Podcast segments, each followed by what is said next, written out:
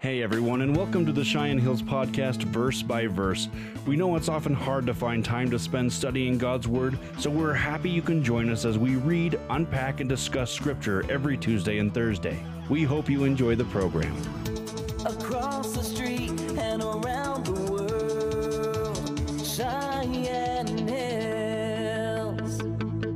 Well, hello there. Welcome to our Cheyenne Hills podcast, verse by verse. We are going through Genesis. I am Renee Minder. I'm the executive minister here at Cheyenne Hills Church.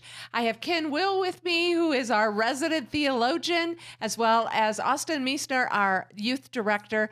And we're here today to just go through uh, Genesis. We have uh, looked at Joseph's life. We are, if it, if this were an action movie, we are at the climax, and so we have seen where Joseph was in charge of the grain and helped uh, helped store grain during the good years, and then is distributing it while the the whole world is in famine. And we have seen where. Um, where his brothers all of a sudden come in to see him and they bow before him. And so we recognize that that first dream that Joseph had when he was a young boy has all of a sudden come true. And so we are starting now in Genesis 42, verses 8. And Joseph recognized his brothers, but they did not recognize him. And Joseph remembered the dreams that he had had dreamed of them. And he said to them, You are spies. You have come to see the nakedness of my land.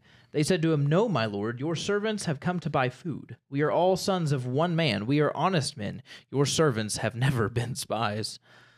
I find that funny. The- the- We are honest men. Yeah. It was just like, no, we are we are honest people. Yeah, No, they're uh, trying to convince themselves too, I think. Just Yeah. like today, I'm a good person. I'm a good person. Yeah. Yeah. You know, Like I try, like that's what we talk about. We're, we're, we're constantly trying to remind students that you, we're not good people without Jesus. Yeah. Like when when we, at the moment we think all of a sudden, yes, I'm good. On I, I helped a little old lady across the street. like like yeah. So like you only did that for some selfish reason. You wanted the merit badge for the Boy Scouts or like take take your pick of something. But like we see here, we were kind of talking about it last week uh, of my revelation of of the significance of the first revelation uh, the dream. But Joseph in verse eight and nine, uh, right here, he says, "And Joseph remembered the dreams that he had dreamed of them, and he said to them that." So like the moment he's like, "Oh hey."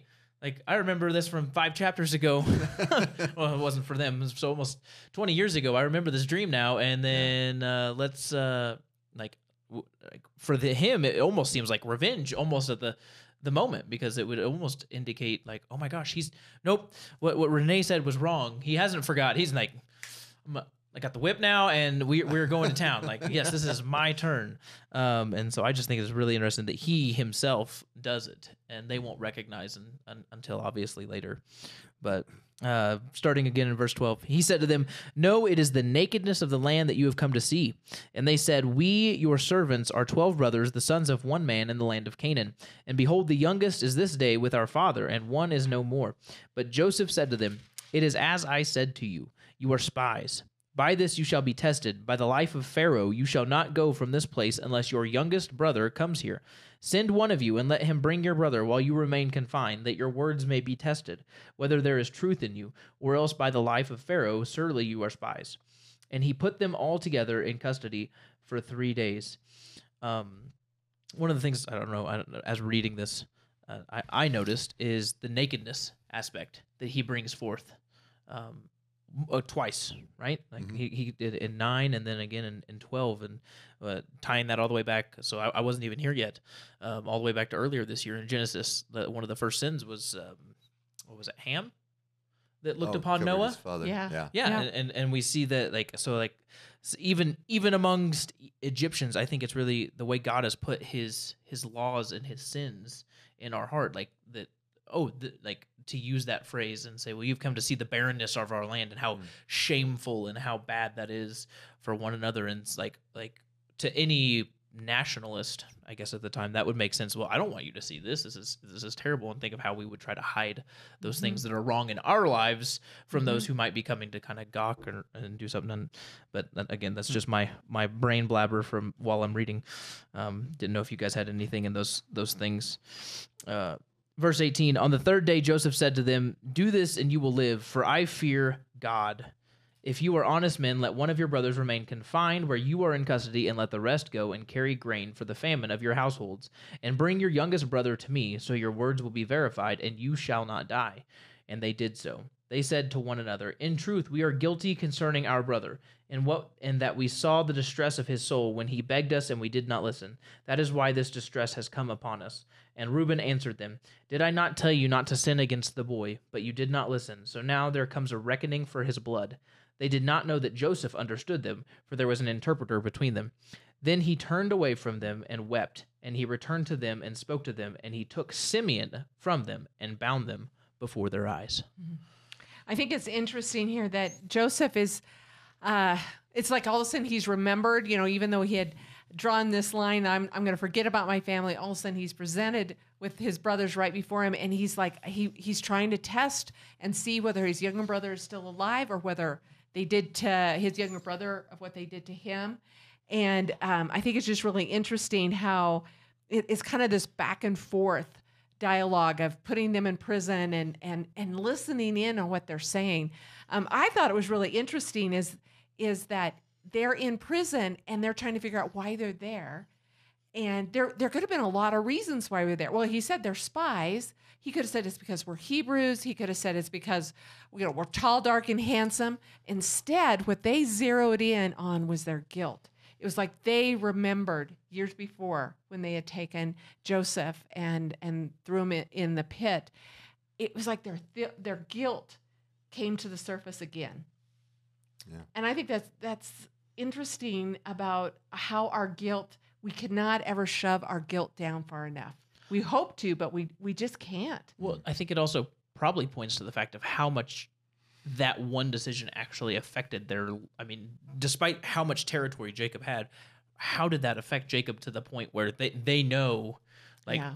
to the fact that when we started reading 42 um, last time that it was you know Jacob's like nope I'm not sending Benjamin now because of what happened to my other son my what happened to my favorite son I'm not letting my youngest now go because of of, Yeah. of that and so we see just like that snow the, what I would call the snowball effect of all of a sudden they're like maybe connecting the, you know we, we try to to blame God sometimes but they're they're they're on doing it on a massive scale well because of this 20 some odd years ago now all of a sudden we are reaping the rewards in due time for what we did Yeah. so And you said something about guilt.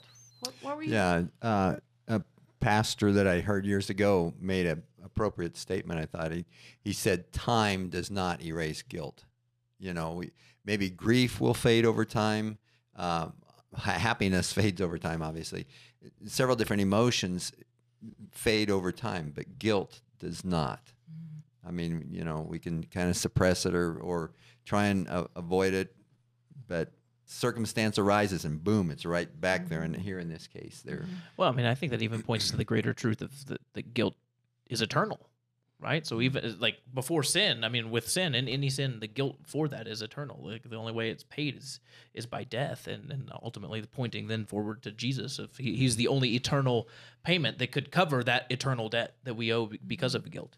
I that, that's a really apt statement i think. Well, and I, I just see how important it is for us to to confess and ask for forgiveness um, daily. Uh, you know, whenever appropriate, whenever we have these guilt feelings, go to another person, ask for forgiveness.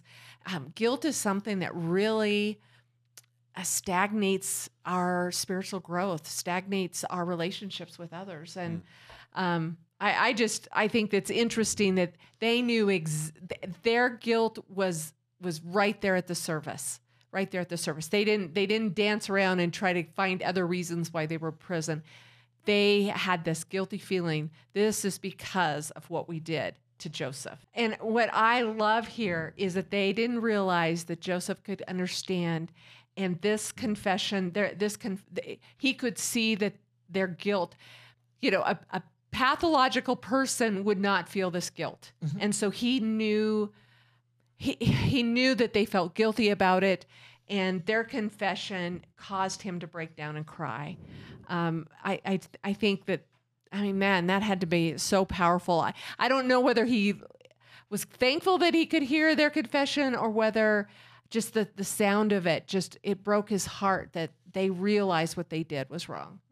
Yeah, and I think before we kind of close this, I think pointing out uh, the fact that he took Simeon, um, or and not Reuben or not any of the others. Like, and the reason why he did that is because, like, as we saw back, Reuben actually was trying to make provision for Joseph all the way back when he got first thrown into the pit. Like, he had left; he wasn't actually a part of the the party who did the the I don't know hog tying, so to speak, and and Yeah. throwing him in there. Like he came back and saw this, and then left to go get some supplies to get him out of the situation. And so he takes uh, my commentary, uh, as we were talking about earlier, says he kept hostage not Reuben, who was the firstborn of Jacob, but Simeon, who was the oldest brother who willingly participated against in the crimes against Joseph.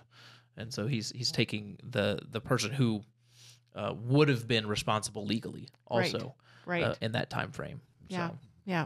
So, very good. So, any personal applications? We've kind of talked around around about it, but um, any any further thoughts here?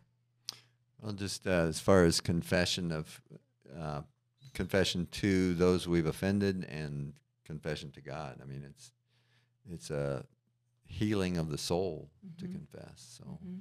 Yeah, I think I think that's I think that's the big one because uh, I think Romans one uh, is a, is a common passage that I always go to when talking with students and, and just uh, unbelievers. You you know when you know you did something wrong. Guilt is not God put guilt into mankind not because He wanted us to feel terrible, but because He wanted to point to something greater out there. Uh, and unfortunately, in humanity uh, and in sin, you know, we have offered idols and we offer things to we do human sacrifice and we do all these other things that we we've created in other religions.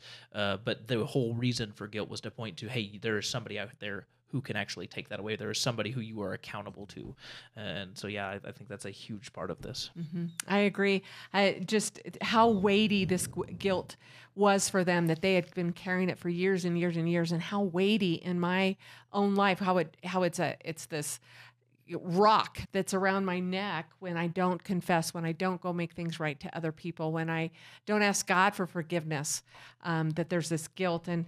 And I, I do think that uh, the other thing that I kind of see too is that he is testing his brothers, and so when when there's been broken fellowship um, and you forgive them, that doesn't mean that you necessarily trust them. Mhm. It means that they have to earn that trust back. And I, I think it's here that he he just he's he testing really wants them. to know. yeah, are- he really you- wants to know their heart, their heart motives. Um, and I think that's why he cried. Is that all of a sudden that this revelation that they feel that guilt of what they did to the, to him. Yeah, whereas as somebody who would accuse, you know, uh, continue to accuse him, you know, if they if they hadn't felt that guilt, they could be, well, you you were so uppity and you were just Mm-hmm. the favorite and you acted that way. And they, I mean, if they really felt like that, they could they could have said, well, They that's could- the reason why we did it. Like, if you wouldn't have done that, we wouldn't have thrown you in a pit. Yeah. Like, like you snarky little turd. Like, Yeah. like uh, that's that's the way I kind of see it. But like, there's even those people in our lives who like we forgive them. Oh, sorry, uh, we forgive them, and then they don't want to come. they- They're like, well, I, well, thanks for your forgiveness, but if you wouldn't have done this, I wouldn't have had to do that. And then Right. it's like, like Yeah. you're you're almost like, well, you're still feeling guilty about something, obviously, because you're not willing to just lay it down and, Yeah. and let's move on in, in fellowship. Right. So Right. And the fact that, eh, okay, so in our moments when someone comes and can, you know, when we hear someone confess about something wrong that they did to us, our, we have some choices to make.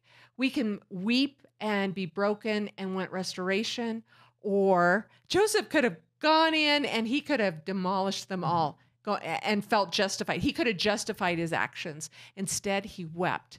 And that really shows how his heart was after God, that he he, he was broken because he he sensed their guilt and uh, so in when someone comes to us and asks for forgiveness or we hear that someone feels really guilty about something our response is really key also right well leave so it on that cliffhanger. yeah, we'll leave it on that. Yeah, so Simeon's going to be in jail. Now, what's going to happen? So, anyway, thank you so much for joining us, and we hope to see you next time.